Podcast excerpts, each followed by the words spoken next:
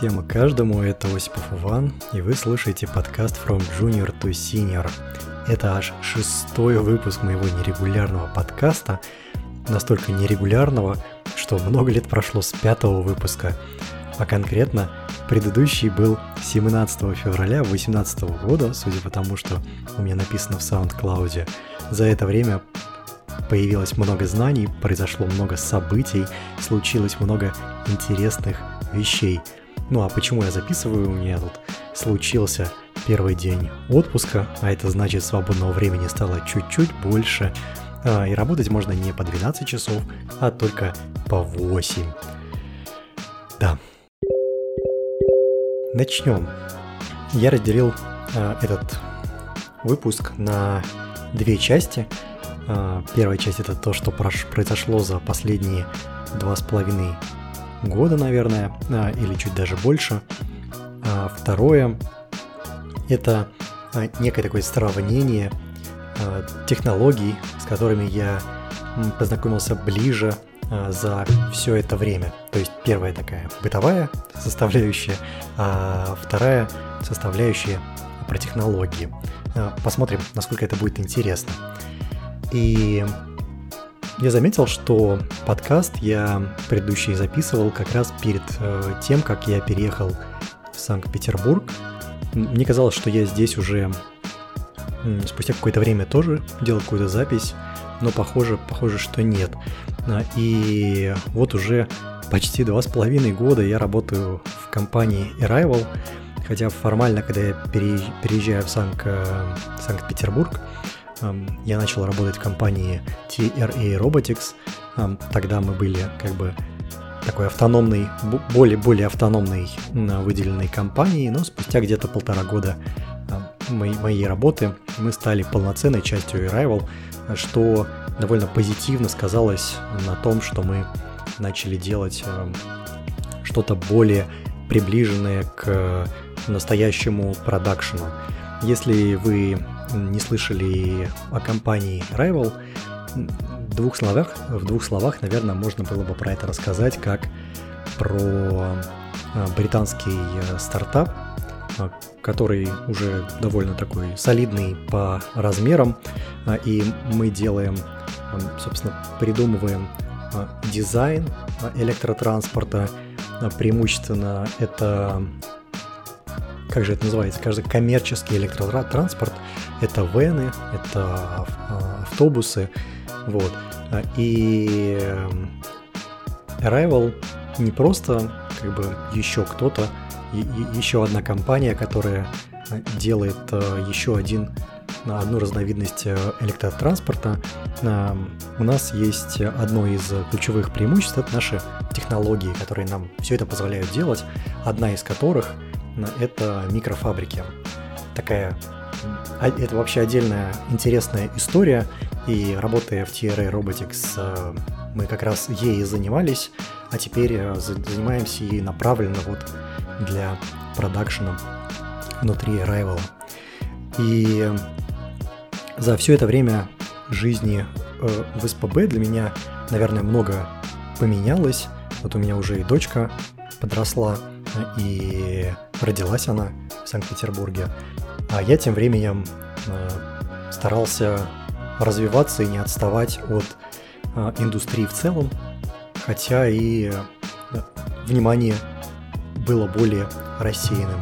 Но это не так страшно, поскольку, как вы видите, в течение двух с половиной лет я жертвовал вещами вроде подкастов и так далее. А вообще жизнь в Санкт-Петербурге оказалась довольно приятной, когда я переезжал из своего города Самара а, предыдущего. Я родного, предыдущего неправильно, родного а, города Самара, я как там, выделял для себя набор причин, почему я это делаю, почему мне этого не стоит делать, например, и так оказалось, что в Санкт-Петербурге, во-первых, э, меня очень привлекла работа. Я нашел действительно что-то интересное, чем хочется заниматься. И по статистике на своих предыдущих э, местах э, я задерживался по два года ровно. Здесь уже два с половиной, и мне все еще нравится. Наверное, это хороший знак. Вот. Первый пункт это получается работа. Следующий пункт это чуть более крупный город.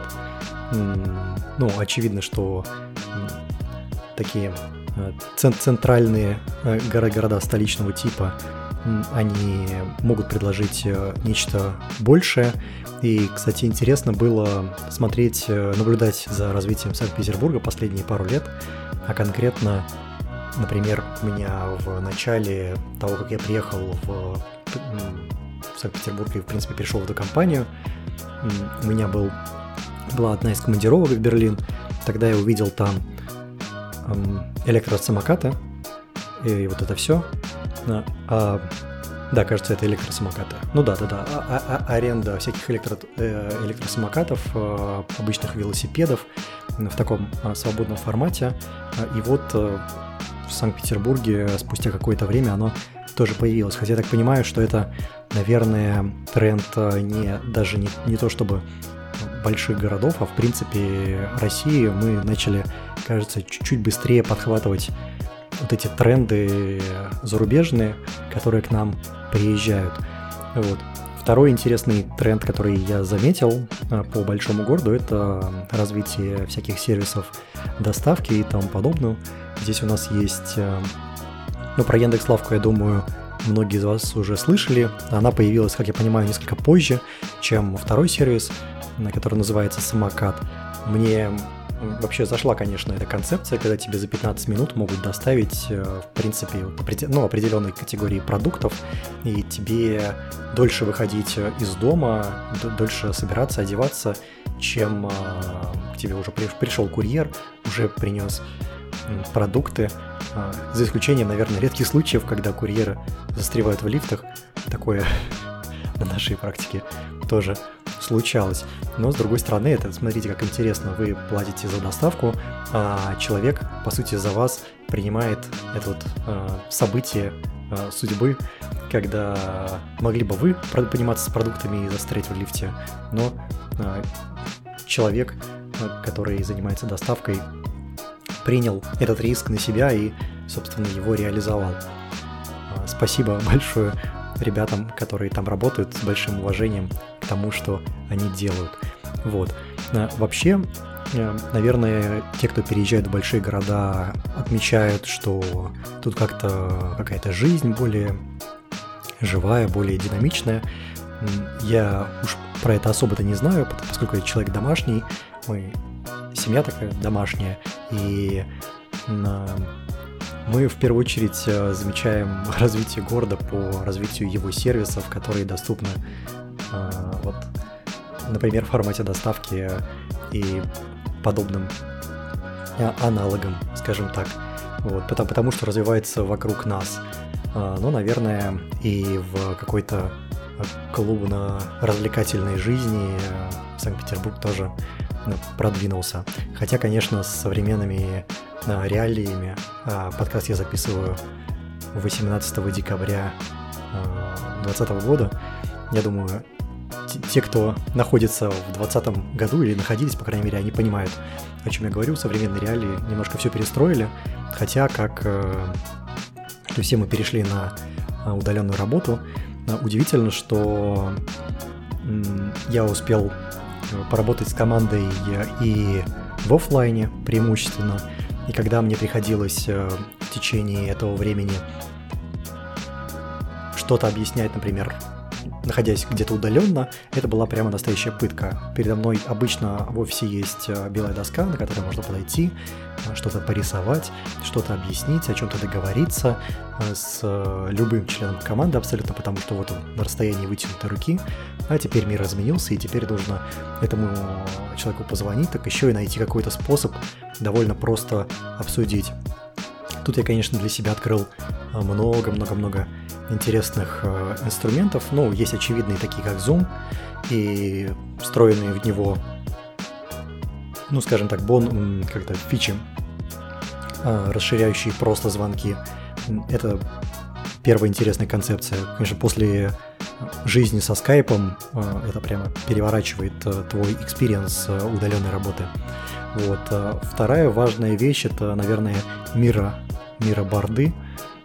Это, собственно, такой, если вы вдруг не использовали, это такой инструмент, на котором можно что-то рисовать, но при этом, по сути, вам не нужен какой-то планшет для рисования или что-то такое, поскольку вы делаете это из э, обычных компонентиков, там прямоугольничков, э, треугольничков, и все это в формате коллаборативной работы. То есть, э, если вы хотите что-то объяснить, вы просто заходите на один борт и начинаете с этим бордом работать. Вот. И, конечно, мироборды полностью изменили мое отношение вот к этой удаленной работе, потому что если раньше я прямо испытывал, действительно испытывал физическое такое недовольство тем, что я сейчас делаю что-то удаленно, я подожду, пожалуй, до моего приезда в офис, ну то есть представим ситуацию, что у меня есть какие-то личные дела, мне нужно поработать из дома, потому что в середине дня надо куда-то отойти. И в таких ситуациях я обычно предпочитал, ну, окей, эта задача пускай будет решена завтра, сегодня можно не созваниваться, чтобы энергию, скажем так, на это не тратить. И вот проходит буквально год, все мы становимся удаленными, и приходят мироборды, и буквально за несколько месяцев адаптации оказывается, что все это можно делать спокойно, удаленно, не без потери какого-либо качества. И, конечно, в таком формате развитие, развитие процессов, взаимодействия, оно шагнуло прямо далеко вперед. Хотя, конечно, ко всем этим тулам есть определенные вопросы, вроде мира, на котором вываливаются борды все в одну папку, и, в общем, э, иди ищи то, что тебе нужно. Понятно, что есть поиск, но как-то это вот есть еще, скажем так, куда развиваться, хотя инструменты уже сейчас закрывают очень хорошую такую а, массу потребностей. И, наверное, я вот прямо сейчас не могу себе представить такого, чтобы мы, мы не могли какую-то проблему решить в процессе работы и при этом нам вот требовалось обязательно физически встретиться. Всегда можно созвониться, всегда можно а, включить э, видео, всегда можно открыть э, мироборд и собственно, договориться о всем, о чем нужно, так еще и напрототипировать что-нибудь. Это, кстати, прототипирование через мир, это, конечно, очень классно. Второй, кстати, инструмент прототипирования, который мне очень нравится, это э, Plant UML. То есть, э, допустим, вообще э, есть мнение, что UML-диаграммы это что-то такое старое и нехорошее. Я с этим абсолютно не согласен. Мне кажется, просто люди или используют их неправильно, или у них какой-то такой действительно специфичная история, где UML-диаграммы им мешают, хотя я не понимаю, как но, наверное, это реальность других людей. В моем же случае, когда нужно с кем-то что-то обсудить, договориться о реализации фичи, поскольку Laravel двигается очень быстро вперед, и нужно в темпе очень быстро набрасывать какие-то концепции, придумывать, как это будет, э, поскольку мы делаем практически ну, новую, что ли, индустрию будущего. Вернее, индустрия это старая, а вот э, подход к ней, э, подход дизайна продуктов, который создается в тесной связке с обратной связью из производства, например, да, и у вас получается такой, ну, назовем это agile в мире дизайна электротранспорта. И вот э, все технологии, которые а, делает Arrival, они так или иначе улучшают этот experience, в том числе э, разработка нового продукта, она становится более э, качественной, снижает, очень сильно снижает по итогу стоимость ошибки, поскольку обо всех ошибках вы узнаете заранее. И это, конечно, не может не восхищать, поскольку мы там, скажем так, в современном мире IT разработки мы часто там, скажем так, говорим о том, что у нас agile, у кого-то Scrum, у кого-то Kanban, и вот мы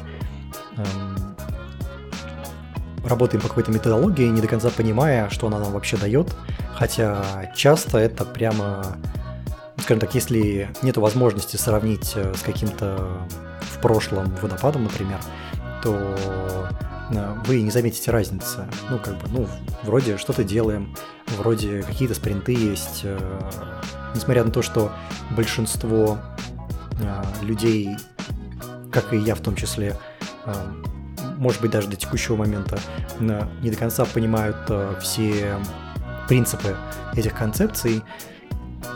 При всем этом мы, скажем так, совершаем ошибки раньше и учимся на них намного быстрее, двигаясь к цели по-настоящему какими-то шагами. И поэтому можем показывать э, прогресс не просто висящий в воздухе, да, а эм, к чему-то привязанный. Но тут я свалился в какие-то Э, около э, менеджментские истории. Конечно, подкаст совсем не про это. Э, и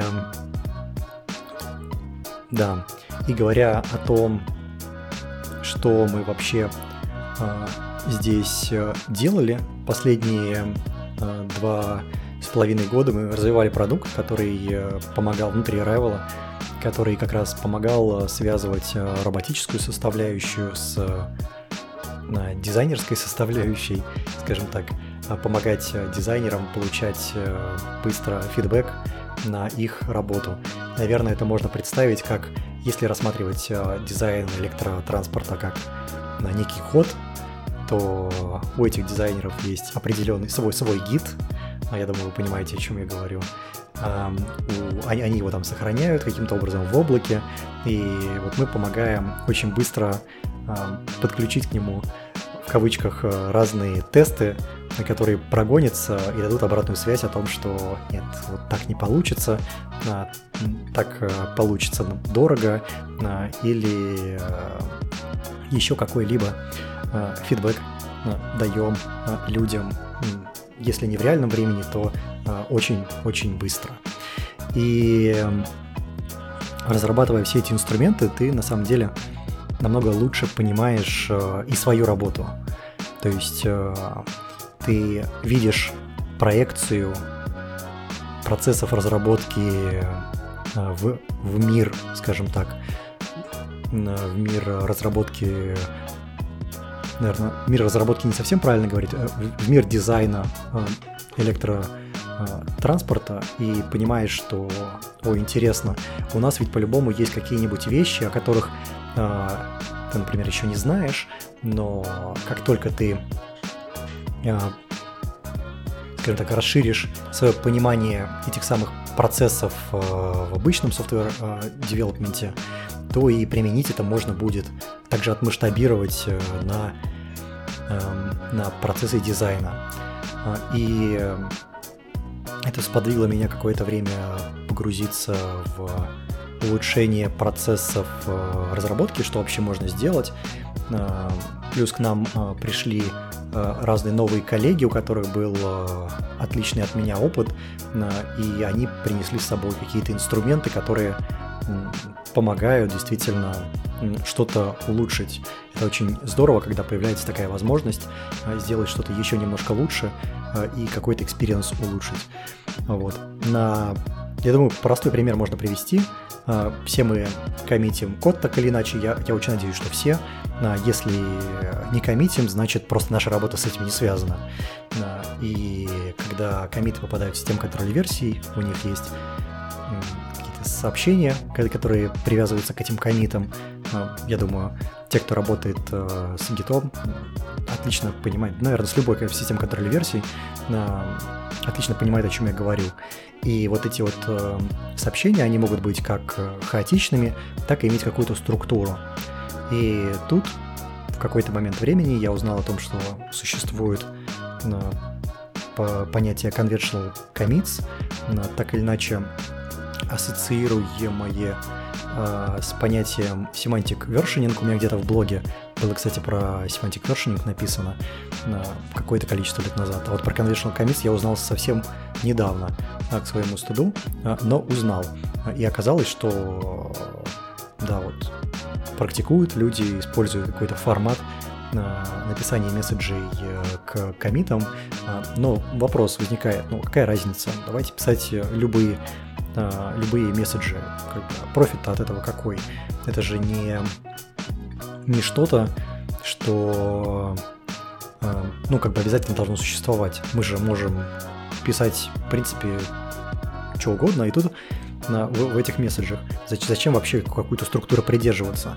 И тут оказывается, что всплывает много разных э, полезных и интересных э, фичей, рождаемых из э, структурирования какой-то части работы. То есть, э, во-первых, э, вот на этом простом первичном этапе комита сообщений в систему контроля версий у нас появляется структура этих комитов. Во-первых, э, опять же, расширяя свой кругозор, оказалось, что можно автоматизировать проверку структуры этих комитов и прикрутить к этому всему эм, ну, свои линтеры, скажем так. Есть вещи, ну, на мое удивление, только в JavaScript, в JavaScript мире они развиты, это такие вещи, как commit lint, например, то есть инструмент, который автоматизированно проверяет э, текст комита. И для того, чтобы его интегрировать, например, в JavaScript экосистему, у этих ребят есть э, плагины, наверное, это плагин, он же называется расширением, который называется Husky.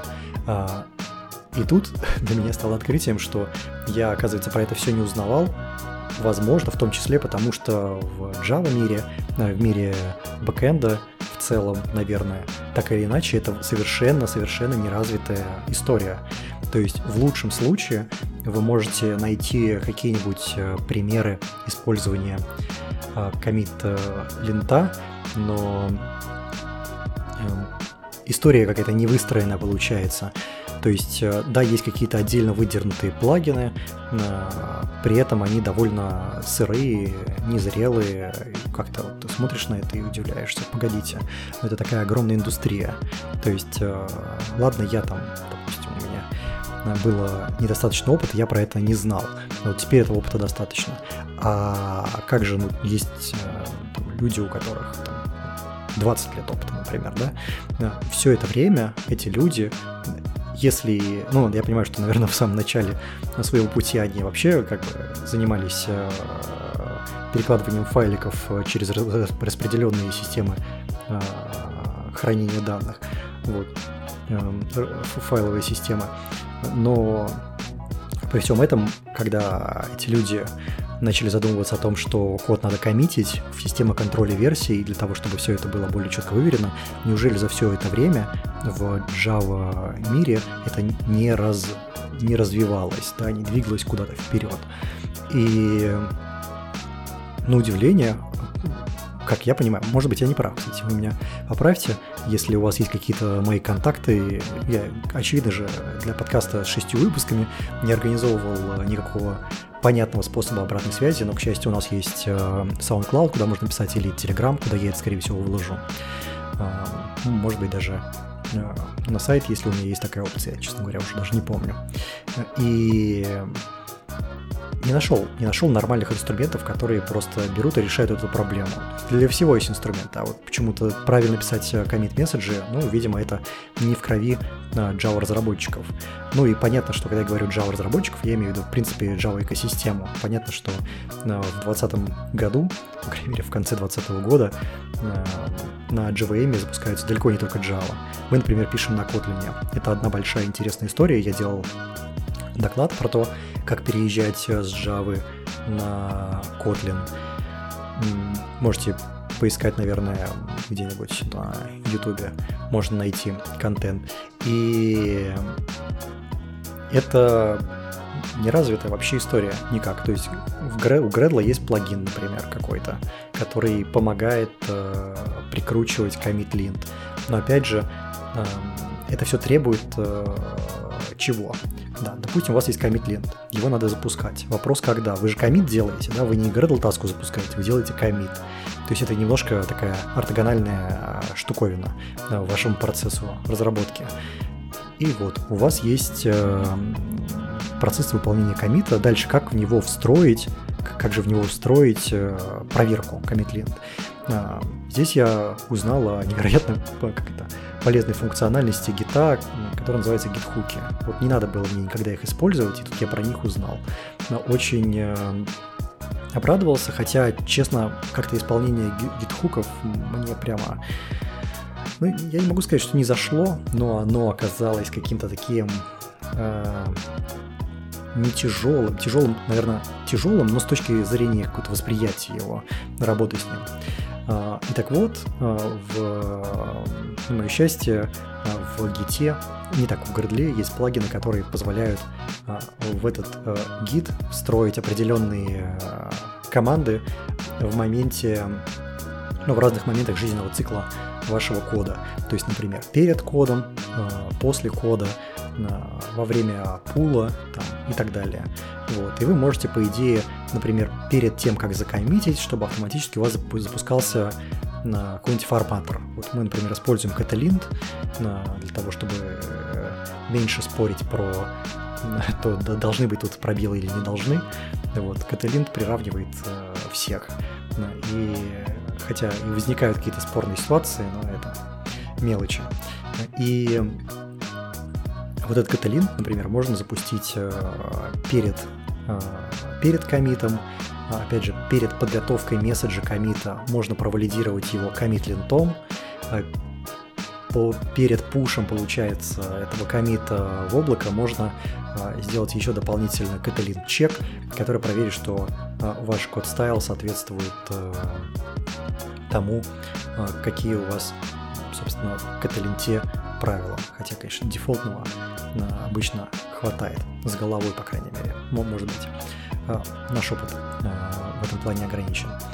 И того оказалось, что разворачивая такую простую тему, как э, написание месседжей для комитов, я по дороге узнал о том, что а, существует какой-то стандарт, формат, а, б, его можно автоматизированно проверять, с, проверять с помощью гитхуков, а, какая там дальше буква? Дальше буква D. А, значит, э, буква D. Что такое буква D? У меня вылетело из головы. D. Дополнительно в этих гитхуках можно прокидывать, э, запускать всякие проверки, Э, форматоров, э, линтеров и так далее, что довольно круто само по себе. То есть это происходит не в облаке, а прямо перед тем, как закоммитить. То есть нельзя закоммитить что-то, что например, форматированием отличается от эталона. Вот. Э, мы так на самом деле очень плавно, очень аккуратно скатились ближе к технологическим темам, несмотря на то, что про технологическую часть я собирался говорить немножко про другое, но сейчас мы к этой теме уже перейдем на 20 какой-то, 30 наверное, уже минуте э, записи этого подкаста. Не будем его долго растягивать э, и э, перейдем ко второй теме. Вторая тема, она про технологии. А именно, за эти два с лишним года я накопил определенный опыт работы с GraphQL, была определенная предыстория, когда я пришел в эту компанию, у нас а, были фронтенд разработчики, которые очень хотели GraphQL, вот им очень хотелось этот опыт получить, а, и они начали его получать. К сожалению, в тот момент я совершил свою первую ошибку, я не, скажем так, не дал достаточно внимания GraphQL как сущности в нашей архитектуре, назовем это так, как компоненту в нашей архитектуре, и э, оставил это на усмотрение фронтенд разработчиков. То есть, но при всем этом GraphQL оставался э, сервером, э, ну, серверным компонентом. И он, по сути, проксировал доступ к ну да, не уверен, что слово проксировал здесь э, можно правильно применить, но смысл его был примерно такой. Э, он проксировал через свой красивый, назовем это RPC интерфейс, э, доступ к REST. И, на мое удивление, эту технологию оказалось сверх легко плохо использовать. То есть можно сделать очень много ошибок на старте с GraphQL. И Тут же я хочу вас всех предостеречь. Если вдруг вы хотите попробовать GraphQL, то если у вас нету в команде человека, у которого есть хотя бы год опыта с GraphQL, именно такого осмысленного опыта, я понимаю, что можно говорить, что опыт был и все такое, но Развитие API – это история, которой нужно учиться и самому развиваться, чтобы это как-то структурировалось лучше и лучше, иначе можно очень легко скатиться в какой-то трешак. Так вот, а если у вас нет в команде человека, который э, достаточное количество времени поработал уже с GraphQL, то, наверное, вам GraphQL э, не нужен, даже несмотря на то, что вроде бы концептуально он вам подходит. А, и если вдруг вы не в курсе про GraphQL, а, что это такое, наверное, в двух словах это можно было бы обозначить так, что вот у вас есть система, в ней есть какие-то данные, и к этим данным обеспечивается доступ, но при этом клиент может решить, в каком объеме, в каком объеме этот э, доступ ему нужен. Ну, понятно, что как бы ограничение security, это все это как бы остается на усмотрении сервера, но клиент может сказать, что а, мне а, вот для пользователя не нужен аватар, я хочу получить только его имя, допустим, и email. И клиент, собственно, по итогу получит это имя и email. При этом остальные данные, если они находятся, как бы, например, в соседних объектах, ну, давайте представим, что аватары хранятся где-то на S3, но при этом, когда вы, когда клиент просит аватар, сервер, допустим, ходит на S3, допустим, он э, не то, что пропускает через себя эту аватарку, допустим, он ее пакует в BS64, вот это получается поле аватар. Ну, такой вот стремноватый, странный способ, но для примера, да. И если вы спрашиваете, дай мне пользователя, э, при этом говорите только имя и email, то вот эта операция безумная с аватаром, которая утяжеляет запрос значительно, она выполняться не будет. Хотя если вы, э, например, уберете из этого перечня email и скажете, дай мне только имя, то принципиально, в принципе, различия не будет. Вы также достали бы объект из базы, вы также загрузили бы его в память. Да, в некоторых реализациях э, GraphQL, э, скажем так, на сервере, когда он полноценно интегрирован во все, э, и у вас какая-нибудь MongoDB, которая прямо позволяет комфортно, скажем так сказать, какие поля тебе нужны и выделить набор этих полей, наверное, так можно было бы ограничить в том числе и вытягивание только определенных полей с базы, но мне кажется, это какая-то трешовина, которой не надо никогда заниматься, потому что вы сами себе очень сильно навредите тем самым. То есть а, поля, которые вытащить легко, не надо пытаться ограничивать, э, вытаскивать на уровне базы. Но это я пошел уже в какие-то э, детали э, разговора про GraphQL. Итого, да, есть такой инструмент, который позволяет нам в сравнении с Ростом не придумывать, э, а как же мне сказать, что от пользователя нужны только определенные данные. Э, это первый момент. Второй момент, э, он позволяет так или иначе запаковать это все в один запрос и сделать до сервера только один единственный запрос. При этом всем нужно помнить, что у GraphQL есть разные расширения, которые позволяют вам, например, часть этого запроса подстримить чуть позже. Это довольно, кстати, крутая технология. А, мы так ее не успели до сих пор нормально пробовать, ну, видимо, нету такой, не было такой потребности в чистом виде. А, ну и кажется, что практика показывает, а, что одного GraphQL запроса у вас все равно не будет. То есть, так или иначе, вы берете определенные определенные данные, которые вам нужны, и, допустим, их затягиваете. в другом месте э, вы эти данные, ну, вам этих данных не хватит, вы пойдете еще раз за какими-то другими данными. Да, у вас э, есть, допустим, э, давайте так, 5 связанных сущностей, и в рамках одного запроса вы можете их, в принципе, вытащить. Какой-нибудь дурацкий пример про пользователя можно было привести ну, я не знаю, давайте, а, верни мне все компании, ну, давайте так, верни первые три компании, ну, верни из них первые, по, по первые три пользователя, у каждого верни а, роли, в нашей системе, то есть какой-то такой запрос построить. Опять же, если бэкэнд позволил подобные вещи делать. При этом, если у кого-то возникают консерны относительно того, что ну, как же тут клиент может такой запрос построить, что аж положить GraphQL сервер, да и в принципе бэкэнд таким объемом запрашивать данных, еще в рекурсию куда-нибудь уйти, то бояться этого не нужно, потому что все это может контролироваться и на стороне бэкэнда в том числе. Как контролироваться?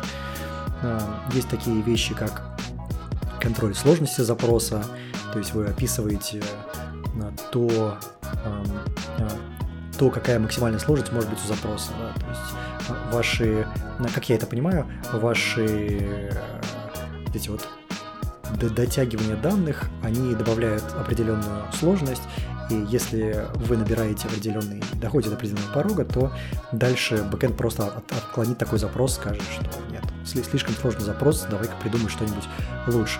Но кажется, что... Почему я так неуверенно говорю про эту конкретную технологию?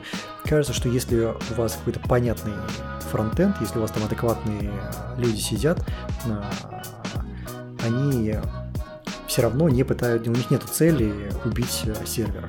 Если вы какой-нибудь Facebook, конечно, к вам придут злоумышленники, которые захотят обязательно что-нибудь доположить у вас. И если вы не ограничите сложность запросов, то, скорее всего, кто-то этим воспользуется обязательно. А так, если у вас есть обычный фронтенд, то, мне кажется, даже про это можно особо-то и не заморачиваться, просто с людьми адекватно договориться, что они не делают чего-то сложного. Тут, конечно же, встает вопрос, а как, э, как откуда не знают, что вообще является сложным, да, что значит вот притянуть аватарку, например, откуда фронтенд знает про то, что притягивание аватарки увеличивает сложность запроса. Может быть, это а, тот самый Base64, который уже лежал э, в базе, прям рядышком полем, как аватарка, ни в какой S3 не ходил. Тогда, в принципе, э, если объект целиком загружался в память, то вот у вас эта аватарка уже есть в памяти. А, и, наверное, тут, э, как мы в нашей команде любим говорить, ответ находится в здравом смысле.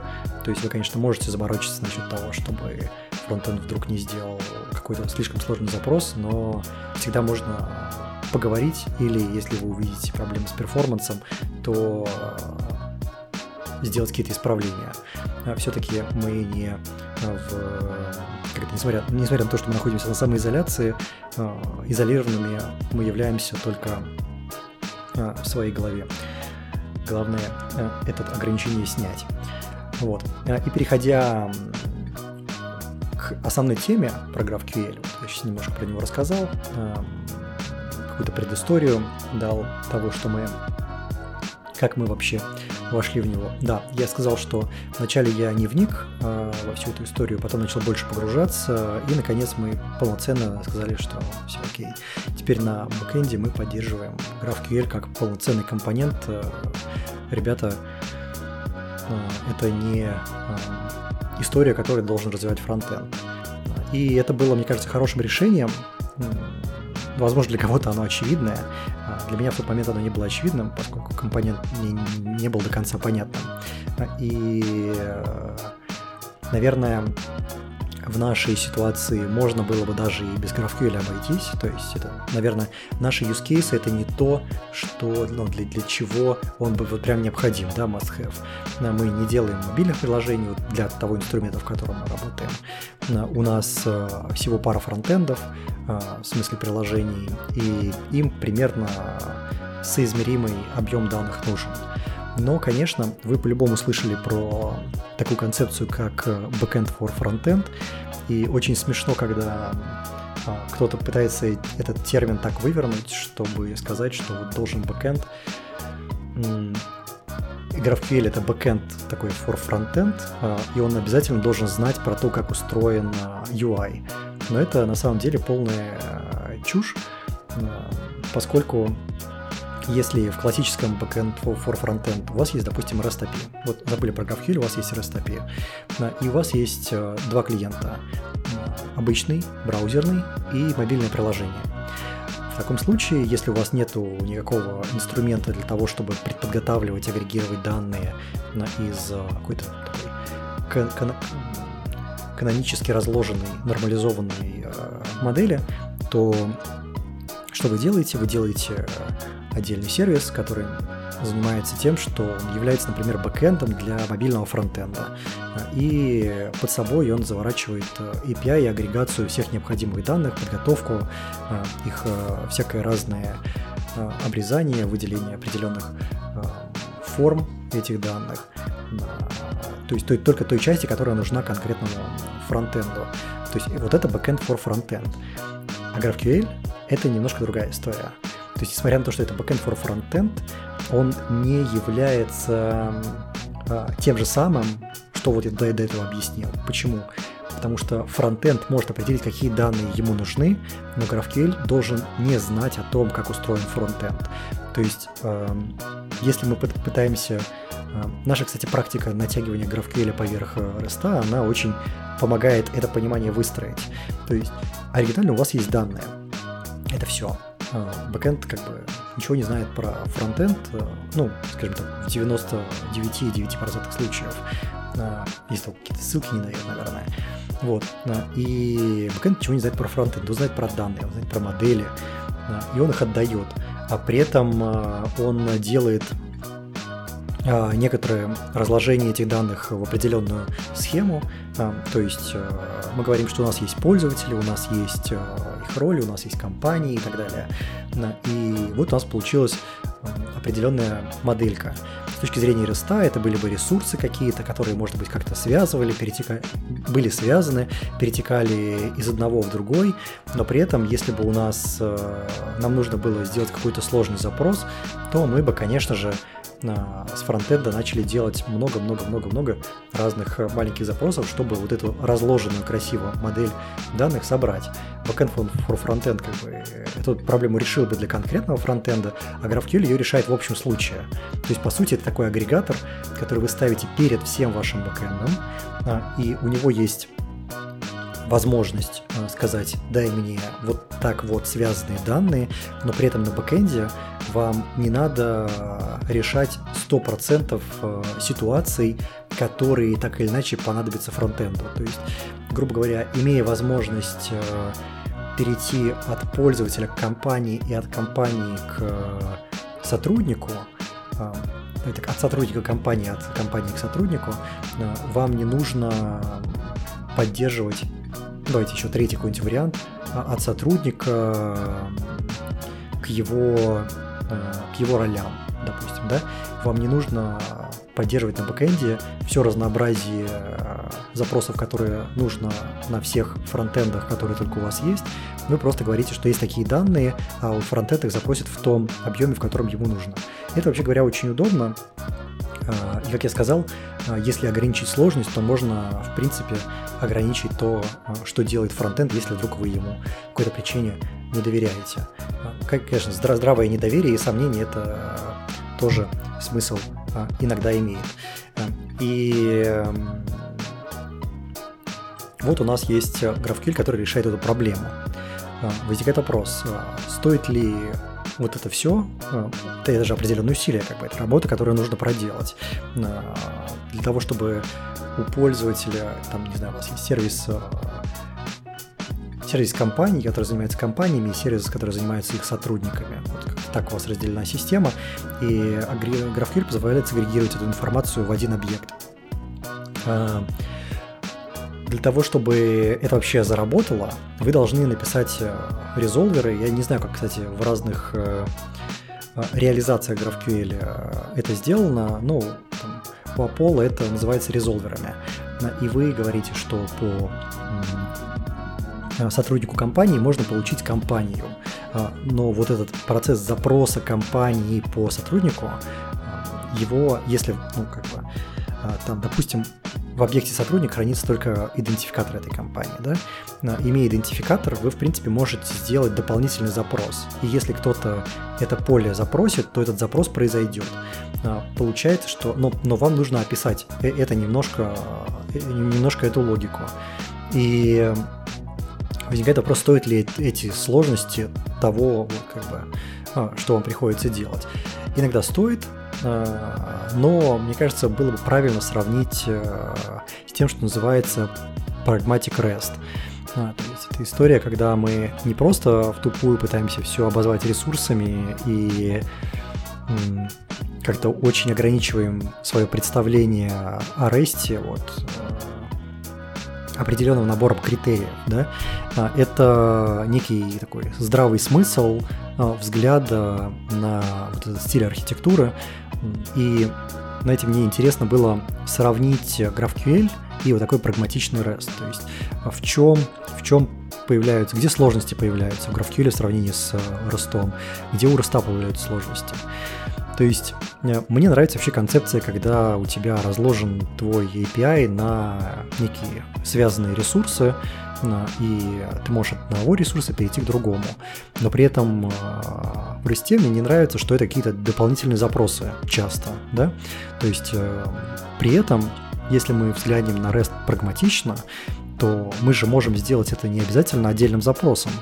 Мы можем добавить поле include, например, ну, вернее, не поле, это query параметр, который позволит нам, а, или даже не include, по-моему, а, часто предлагается называть это expand. То есть а, по тому же пользователю не так, запросить запросить сотрудника по его идентификатору и сделать ему экспанд компании вот прямо в REST в одном запросе. Таким образом мы получим как бы GraphQL. Но, конечно же, оно как бы само по себе не родится из воздуха, и поэтому и поэтому нужно какую-то логику на бэкэнде все равно будет реализовать. То есть как бы сложности там и там есть. А, хотя, вот видите, REST, в принципе, при желании тоже решает эту проблему. А, либо это можно сделать сильно проще, сделав отдельный запрос, если это устраивает, опять же, клиентов вашего API. Дальше продолжая сравнивать, да, вот как бы частичный, то, что называется partial fetching, частичный запрос данных, да. GraphQL эту проблему решает как бы нативно, хотя далеко не всегда он действительно частично данные запрашивает, как я рассказал, да. Если мы объект помещаем в памяти, он из базы данных все равно был загружен. А если он был тяжелый, то был тяжело загружен, и при этом вы из него возвращаете только пару полей. То есть вы экономите исключительно на трафике, и все. То есть э, на этом переходе между бэкэндом до фронтенда сквозь там прокси и тому подобные вещи.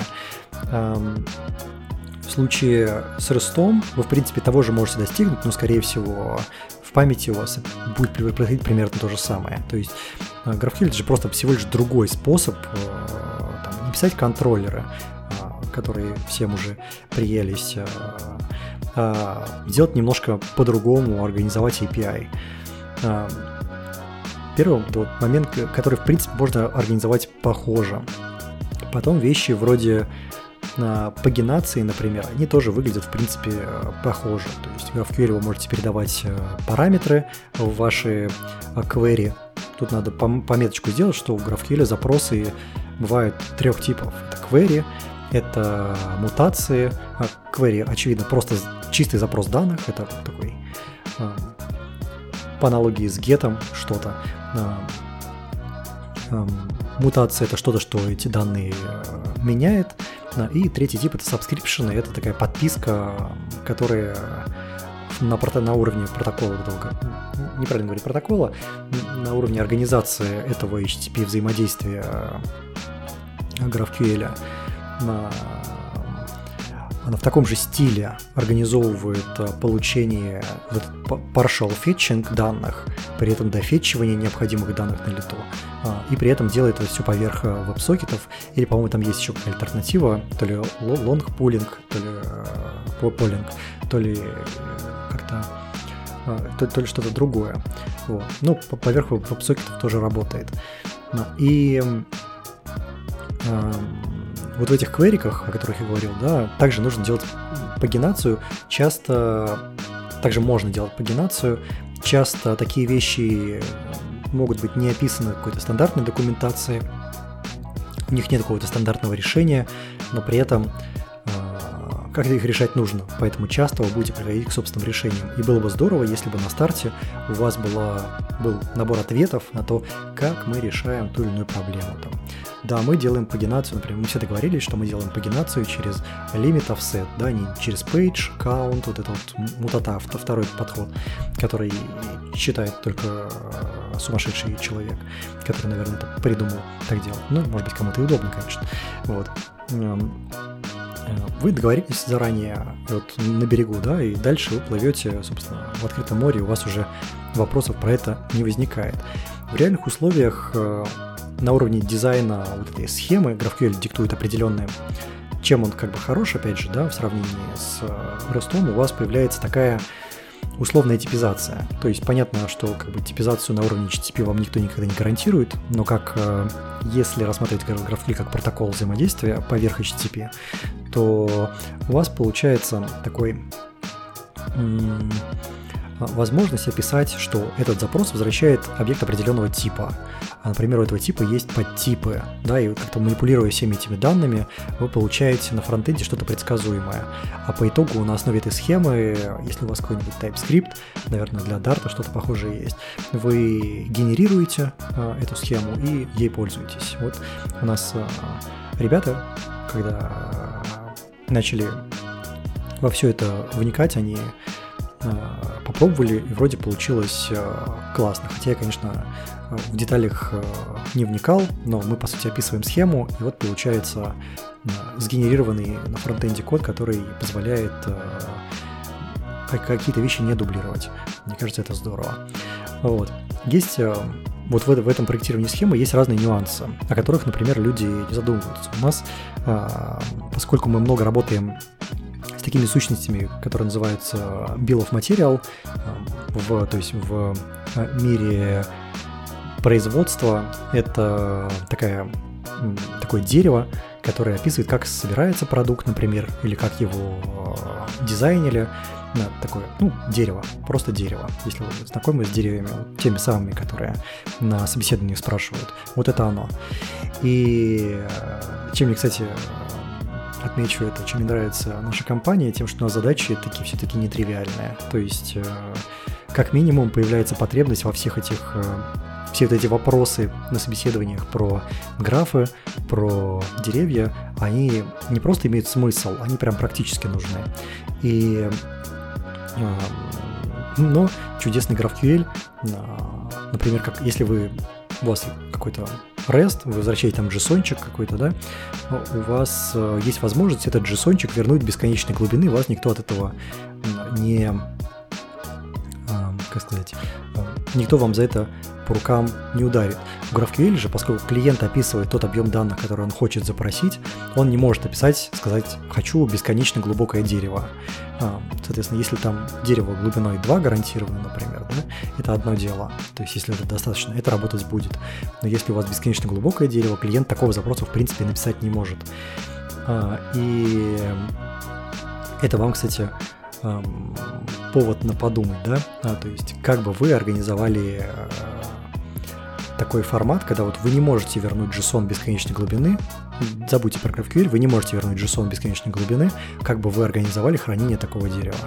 Это полезное, мне кажется, практическое упражнение, которое говорит вам о том, понимаете вы что-то вообще в деревьях или нет. Второй момент – это работа... Горло пересохло.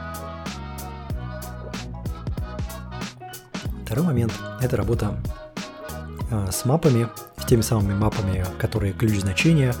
Вы не можете нормально вернуть какую-нибудь мапу. То есть, если в JSON это просто объект, у которого есть ключ, у которого есть значение, все тривиальнейше, то здесь э, все не так просто. Опять же, э, подумайте, вот у вас есть объект, у него принципиально он как бы ключ значения с точки зрения JSON. Как бы его можно было по-другому передать, так чтобы организовать вот этот транспорт данных. И вот эти все маленькие вещи, они накладывают определенный такой отпечаток с точки зрения проектирования схемы. То есть у вас появляются Наверное, это не совсем workaround, это просто альтернативный дизайн схемы, но а, проблема в том, что у вас выбора-то нет, да, то есть вы должны делать схему не так, как удобно, а так, как позволяет GraphQL. И это такой наверное, недостаток в определенном смысле. Хотя при всех преимуществах он, конечно, размывается. Следующий момент – это версионирование. В REST там вы представляете, да, какое разнообразие способов версионирования от хороших, от хороших до плохих. Начиная с каких-нибудь использования версии в URL, продолжая использование версий в accept хедерах, потом в любых других хедерах, как query параметры, то есть куча-куча-куча способов версионировать. А в GraphQL версионирования нету. То есть если вы проектируете какую-то схему, вы должны понимать, что эта схема должна быть а, расширяема. То есть вы не должны делать так, чтобы э, ваш API можно было, скажем так, сломать. То есть э, давайте представим ситуацию. Вот у вас есть э, какая-то задача в системе, и у нее есть пользователь. Что вы можете сделать? Вы можете сказать, что у вас есть как это, объект тип задача, и у него есть поле пользователь. Ну, давайте, assign пускай так, тут он не назначен. И все бы здорово, но раньше вы там передавали просто строкой идентификатора. А теперь вы хотите на уровне GraphQL схемы организовать это в формате объекта. То есть поле assign содержит объект тип user. И вы не можете сказать, что у вас есть вторая версия как бы, вот этого объекта задача или этого query поскольку вам придется заново делать э, схему в чистом виде. Э, вернее как, вы можете это сделать, но получится довольно уродливо и э, понятно, что долго, долгосрочно у вас накопится очень много таких э, изменений. Поэтому вы заранее должны проектировать схему так, чтобы она была расширяема. И получается, что если вы отсылка к моему первому комменту, если вы, у вас маленький опыт работы с GraphQL, в команде его вообще нету, вы заранее об этом никогда не думаете. Никогда не думаете, что эта схема должна быть расширяема, потому что не версионируется. И вам, получается, не нужно... У вас возникает проблема, что вы на ранних этапах закладываете какой-то дизайн, а он оказывается плохим. И, и все. И как бы дальше нужно что-то делать, и у вас получаются всякие воркараунды поверх воркараундов. Мы с этой проблемой постепенно боремся, улучшаем, работаем, но, конечно, когда ты стартуешь без знаний, просто технология, и вот интересная, похоже, что должна работать, то так, скорее всего, дело не пойдет. Вы, скорее всего, сами себе навредите. Если, опять же, кто-то хотя бы со временем не займется тем, чтобы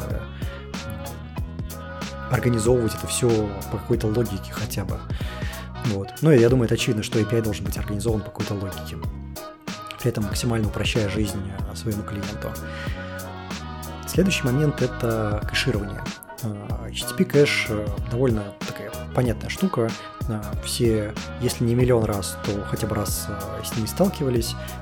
Кэшировать кэшировать можно по-разному, по времени, используя, используя и теги, которые, если соответствуют, то как бы контент можно не перезапрашивать, да, и вот это все, вот это все. Круто. Но GraphQL это что? GraphQL тоже есть кэш определенный, но он не, ну, по сути, он, поскольку, допустим, мутации, которые тоже возвращают какие-то данные, которые можно закэшировать, или кверики, по дефолту они, вообще говоря, работают наверное, по дефолту так неправильно говорить. Э, часто они работают э, через пост-запросы, то есть даже query работает как пост-запрос. Это не обязательно должно быть так. Query можно организовать через get-запрос, но тем не менее, если вдруг это так, э, то HTTP кэш для вас не работает. Ну и поэтому начинаете придумывать какие-то другие совершенно истории, которые вам помогают данные кэшировать. И на уровне GraphQL его схема, в принципе, какое-то кэширование есть, но все это как-то выглядит очень странновато, как-то вот не так, как хотелось бы.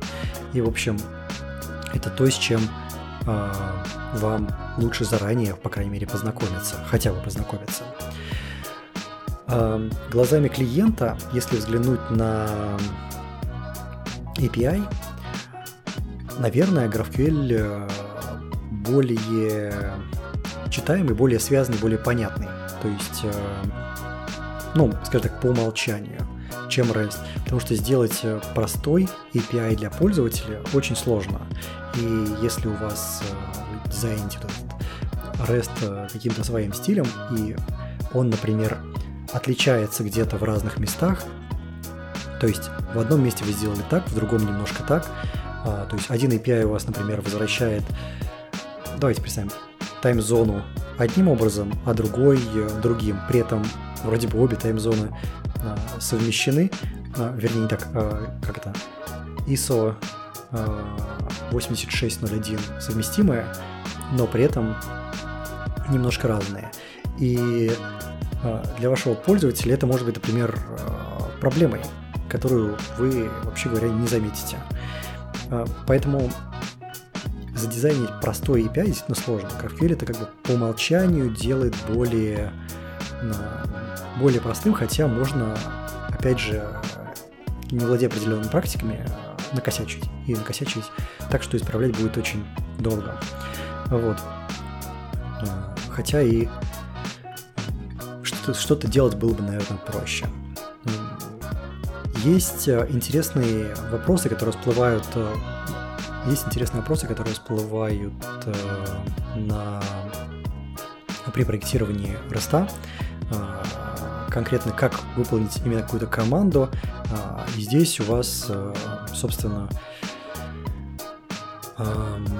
рождаются разные решения, и прагматичный REST как бы подсказывает, что, ребята, давайте не заниматься всякими вакханалиями вроде придумывания ресурсов, которых не существует, а делать честные эндпоинты, которые говорят какой-то вот глагол, и все, как бы вот он происходит.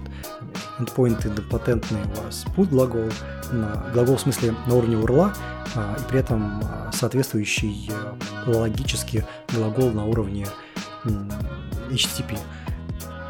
И давайте делать просто, да. А, при этом в GraphQL эту проблему решать не нужно, потому что все выглядит немножко как RPC, но возникает много вопросов, если вы хотите делать просто простые query простых э, сущностей, э, например, у вас э, приносятся все вот эти проблемы RPC, которые get all users, get, не знаю, archived users и так далее, то есть миллион различных endpointов.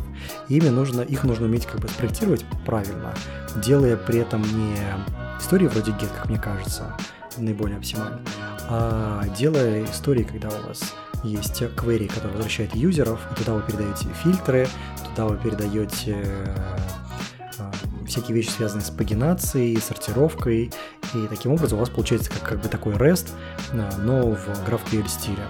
Вернее, не так GraphQL, но в REST стиле. А, по крайней мере, похоже.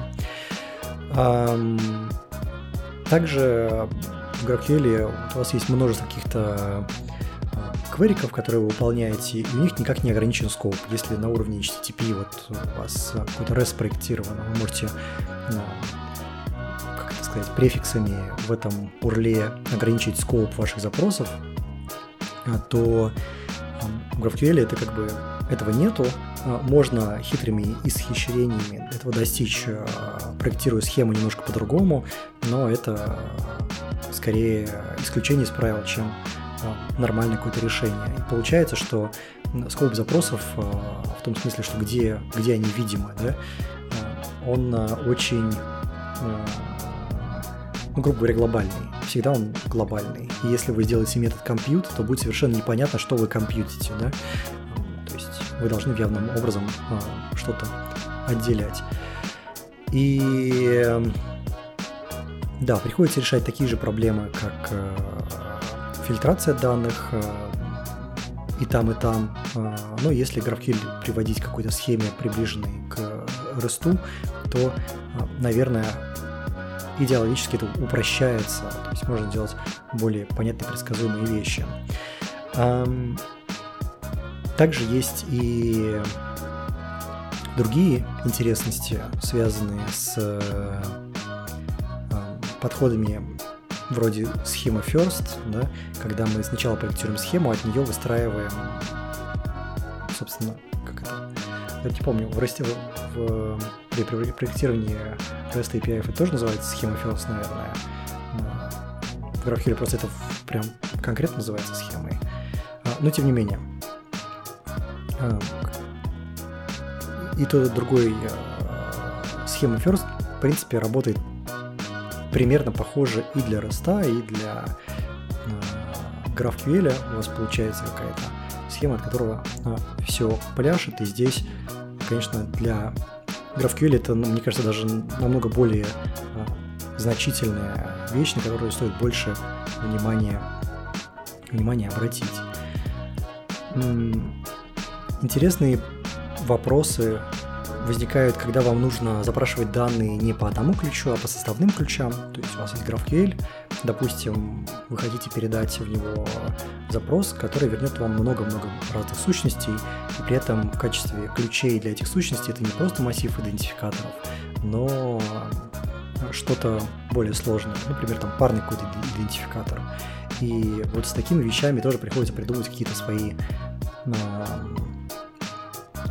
выкрутасы, а, которые, собственно, все равно влияют на схему. И получается так, что схема усложняется в угоду того, чтобы вот у вас получилось что-то красивое. С другой стороны, наверное, это неплохо. Хотя, если подумать э, чуть больше про то, как бы это выглядело на расте, наверное, получилось бы что-то похожее, а может быть даже хуже, потому что оно было бы совсем не типизировано даже. То есть эта вот условная типизация, которую дает GraphQL, она хотя бы помогает очертить э, Понятно, что если вы посмотрите какой-нибудь свагер нормально задокументированного API, то там будет понятная модель данных, которая используется в этом API. Но на GraphQL вы это как бы этим буквально дышите, да, то есть у вас нет никаких альтернатив просто. Вы в виде используете типизацию. Следующий момент э, в сравнении это push-нотификации, когда вам надо на ваш фронтенд сообщить о каких-то событиях.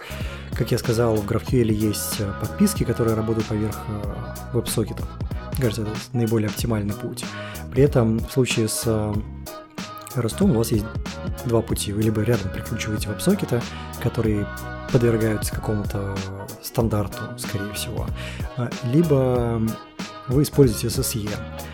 А, мое личное мнение, что если вы не собираетесь в эти веб-сокеты что-то писать с клиента, то SSE какой-то просто чуть ли не идеальный способ э, сделать э, ваши нотификации, э, но с оговоркой определенной. Да? Если у вас э, что такое SSE вообще говоря, да, это какой-то connection, который вешается до сервера в HTTP, и при этом вы в этот connection стримите данные.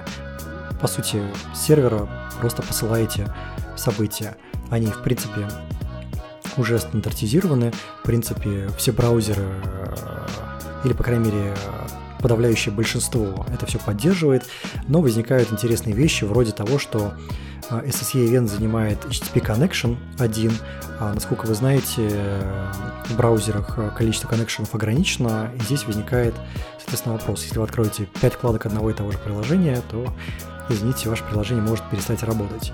Поэтому для SSE часто SSE берут в паре с HTTP 2, тогда у вас получается, что нет вот этого ограничения, поскольку один и тот же connection может шариться между разными запросами. Получается и стриминг, а, и полнодуплексное соединение, и при этом а, никакого нового протокола, просто вот сервер сент ивенты, которые потом уже по, по тому же HTTP работают. Вот. А, при этом с GraphQL получается рядышком веб-сокеты, которые немного другой протокол. Со всеми недостатками и преимуществами. Вот. Есть разные распространенные ошибки. Есть ошибки, связанные и с GraphQL, и с Rust. Это какой-то непоследовательный дизайн. То есть выстраивание в одном месте API вот так, в другом вот так, оправдывая это тем, что ну, теперь мы думаем по-другому. А, и это проблема, потому что для пользователя это прям становится неочевидно и становится сложно пользоваться вашим API. API должен быть максимально простым. А, в случае GraphQL к этому всему прибавляется еще такие распространенные ошибки, о которых я говорил, это когда мы затачиваемся на конкретный фронтенд, то есть у нас появляются сущности, которые важны именно для фронтенда. То есть он становится не просто оберткой над данными, а именно каким-то таким специализированным. А, и почему я считаю это каким-то антипаттерном? Потому что в этом случае вы а, не решаете проблему вы э, вместо того, чтобы говорить про данные, которые, э, по сути, по определению скейлятся, вы говорите, что у вас есть endpoinты, которые решают одну проблему, хотя GraphQL э, со всей своей гибкостью сделан как такой generic, generic API, где вы не должны решать проблему одного фронтенда. Вы в общем случае решаете сразу все проблемы наличием ну, комбинации ваших сущностей, резолверов, типов, типов и так далее. Вот, это первая проблема дополнительная. И вторая – это если у вас GraphQL является просто слоем маппинга, а, там, модели во что-то еще, там может рождаться бизнес-логика. А, часто это связано с первой проблемой, то есть заточенность на фронтенд, и из-за этого появляется какая-то бизнес-логика на уровне маппинга. Это очень пагубная история, потому что вы в итоге приходите к такому состоянию, что у вас э, какие-то неведомые вещи происходят, неведомые конвертация одного в другое, преобразование, э, при этом там, где вы этого не ожидаете. Соответственно, вы не можете просто взять и выкинуть GraphQL в какой-то момент и сказать, теперь мы используем REST, потому что на GraphQL родилось огромное количество э, бизнес-логики. Такого ни в коем случае нельзя допускать. То есть, если вдруг ваш э, GraphQL больше, чем просто вызов чего-то другого, э, просто вызов какой-то другого API, например, и там появляется прям конкретная логика. Точно тот же принцип, что и в контроллерах. Не помещайте там то, что должно быть в сервисах, да, какая-то а, логика валидации, еще чего-то такого, она не должна быть э, на уровне контроллеров, если, конечно, это какая-то валидация э, самого JSON, корректность, например, да. А, а вот вся бизнес-валидация, да, она должна происходить в соответствующих этому местам. Вот. И, наверное, те же самые ошибки можно допустить и на уровне роста, но, как мне кажется, это часто не так значимо, вообще говоря. А, и если это делается, это делается обычно как-то, что ли, более осознанно. Но тут зависит от вашего конкретного сценария. А, ну и про это напоследок э, я уже говорил. А, ваш GraphQL может конкретно вас дедосить. То есть, э, если вы а, делаете что-то неправильно, например, э, на каждый резолвер делаете отдельный запрос, а и вообще говоря, есть технологии внутри GraphQL инфраструктуры, которые позволяют вам агрегировать эти, допустим, вы запрашиваете 50 пользователей, и для всех 50 запрашивается аватарка с S3, например. Вы можете для всех 50 все это собрать в один батч запрос и сделать единственный там, следующий запрос да, в цепочке.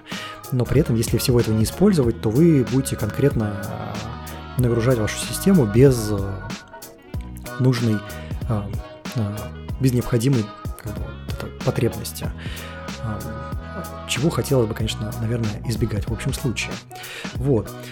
А, я, на самом деле, подошел к концу своего списка. А, для кого-то к счастью, а, для кого-то к сожалению.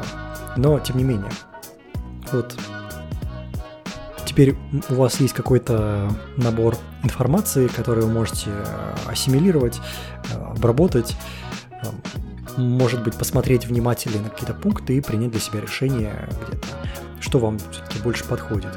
GraphQL или прагматичный REST, сравнив э, за и против. Выводы, наверное, основные сделаете лучше для себя вы сами, а я тем временем заканчиваю свой шестой э, выпуск подкаста. Я надеюсь, что седьмой случится не через два с половиной года, но если случится, значит так э, должно быть. А по времени мы приблизились к Э, к часу 15, я не знаю, если я буду это пере, э, переподрезать как-нибудь, то, наверное, получится короче. Э, спасибо за то, что были со мной в течение последнего часа. Это был Иван Осипов, шестой выпуск подкаста From Junior to Senior. Сегодня мы поговорили и про жизнь, и про эм, GraphQL, и про технологии в принципе. Увидимся. Пока.